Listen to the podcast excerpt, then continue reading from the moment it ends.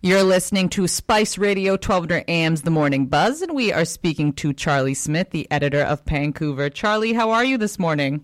Oh, I'm doing well. Thanks, Karen. How are you doing? I'm doing well, Charlie. Do you plan on doing lots of shopping this Friday? Probably not. yeah, same. I, I don't like the crowds and I'm just lazy and it's just too much of a process. But we will talk about Black Friday a little later on. But Charlie, one story that is getting a lot of attention is the results of the election in Netherlands. It seems that the country has voted a far right party in. Can you tell us, you know, what is the significance of this election result and sort of what it means for kind of the world politically? Because just my observation, Charlie, it seems like the world is kind of leaning towards towards the right. Yeah, I think that's definitely the case. Geert Wilders heads the Freedom Party in the Netherlands and has for a very long time. And, the, and it had been governed by this center liberal coalition under Mark Rutte, who was the prime minister.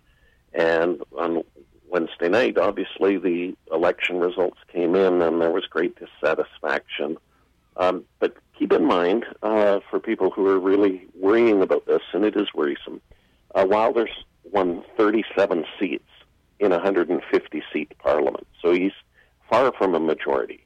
Um, he has the most seats, though, and then there are all these other parties that he could possibly form a coalition government with. He could become prime minister, or someone else could. It's probably going to go on for weeks. And there's a, a farmer citizen movement uh, there's free market liberals. There's new social contract party. This is what happens when you have uh, in Europe and um, all these different parties. So, so it we'll see what happens. But at the same time, his history has been as a real firebrand. Um, you know, leaving the EU, calling it Nexit. You know, similar to Brexit, suspending aid to Ukraine, outlawing the Quran, banning mosques um, you know, putting climate, uh, uh, addressing climate change, putting it on the back burner, kind of this far right. Um, but in this campaign, he focused on social economic issues as well as immigration, and um, and then he did well. But he was presenting a friendlier face, and he was uh, apparently in, in the debate. He's an experienced politician, so he came across smoother. Um, it is a it is a concern. I think if I was a Ukrainian, I'd be very worried um, about where where things may go because we're seeing the, the far right also in the U.S. Um, being opposed, kind of ba- basically the having this Netherlands first, just like America first idea, and uh, at the same time, you know, you've got um, Marine Le Pen in in France continues to have success. There's uh, the far right has made gains in Germany, um, and you just saw these you know violent clashes in in Ireland. So I think that's um, symptomatic of the uh, kind of growing dissatisfaction in some quarters with uh, the European Union and a perception and, and amplified on the right that um, there's too much power in Brussels and not enough in the national capitals. Yeah, no, so we'll have to see kind of what all the consequences be because elections are coming up and definitely a lot of countries are facing similar issues, cost of living, housing and everything. So Absolutely. right? Yeah. So I guess we're going to have to see, you know, what is going to happen in this next couple years in other parts of Europe. Now, Charlie, moving locally here, uh, Mayor of Surrey, Brenda Locke, announces uh, earlier this week a constitutional challenge over policing. Locke says that she will do everything within reason to stop the transition transition from RCMP to municipal force. But Charlie, at this point, can she really do anything, and will this ever end? Well, I think uh, here's what I think Brenda Locke's game is: is keep this ball in the air. Uh, the next election's less than a year away provincially, and hope that if BC United wins the election, or even uh, you know the BC Conservatives, that they will reverse the decision of the NDP government, which seems, you know, is determined to proceed with the Surrey Police Service. And uh, these court challenges and all these things um, look good in terms of, oh, I'm fighting for the RCMP. She's got, she's playing with a very weak hand, though, as long as the NDP is in power, because the cities don't even have constitutional status um, in the Constitution Act, and, and basically they're creations of the provincial government. So the province creates the Local Government Act or the Vancouver Charter, and then that creates these uh, municipal governments.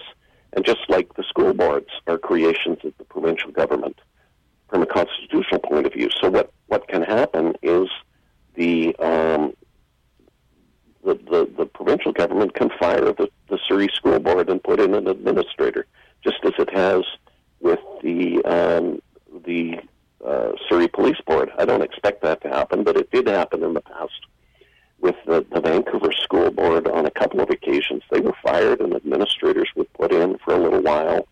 Uh, there's obviously a political risk in doing that. I don't think we're at that stage, but I think Mayor Locke knows that.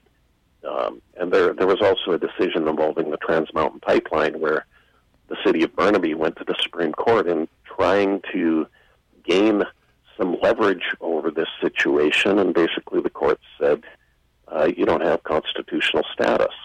So I don't think uh, Mayor Locke will succeed with this court challenge. I don't think she will succeed um, because the provincial government could just change the rules. They've already, you know, amended the law, brought in new legislation.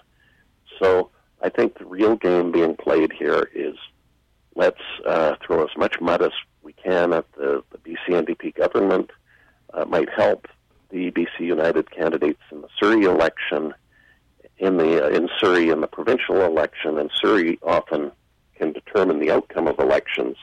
And when that happens, when Kevin Falcon, if he becomes premier, is it possible that he may revisit? Mm, that'll be interesting. Only time will tell on that one. Now, Charlie, like I mentioned off the top, uh, today is Black Friday. And I think what I find fascinating about Black Friday is this wasn't something that we used to do in Canada. We've just been kind of doing this for the last few years now. So, how are Canadians on Black Friday? Like, do we get really excited about it? I'm starting to get more excited, maybe more online. Um, but one of the things I've watched the evolution of this because it used to be Boxing Day was the big uh, day in Canada for retail, and the retailer's biggest day was Boxing Day, and they'd be lining up outside Best Buy or whatever it was called back in the old days, and and um, and and it was pandemonium. And then in the U.S., obviously, Black Friday is the first day after American Thanksgiving kicks off the Christmas and holiday shopping season. So Americans were having their Black Friday bonanzas and blowouts, and Canadians were going crossing the border to shop in the U.S. And I think the Canadian retailers thought, well, we better get on board with this because uh, we can actually offer some pretty good deals. And, and right now, with the Canadian dollar, uh, one Canadian dollar or one U.S. dollar is a dollar thirty-seven Canadian.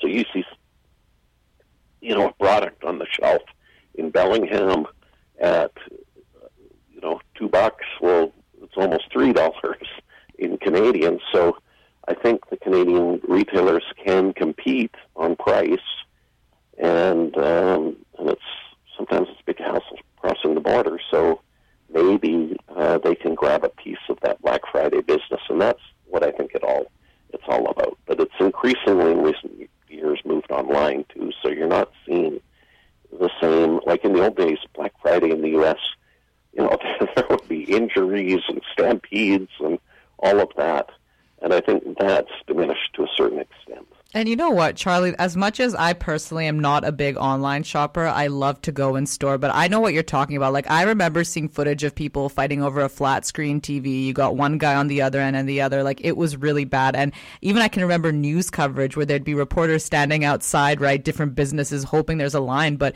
now they're finding there aren't those lineups. So certainly time has changed there, Charlie. So Charlie, you and I, I guess, are not doing Black Friday shopping, but I'm sure there are folks who will be. So do stay safe out there and be calm, Charlie. Thank Thank you so much for your time. I appreciate it. You take care. Okay, bye. Bye.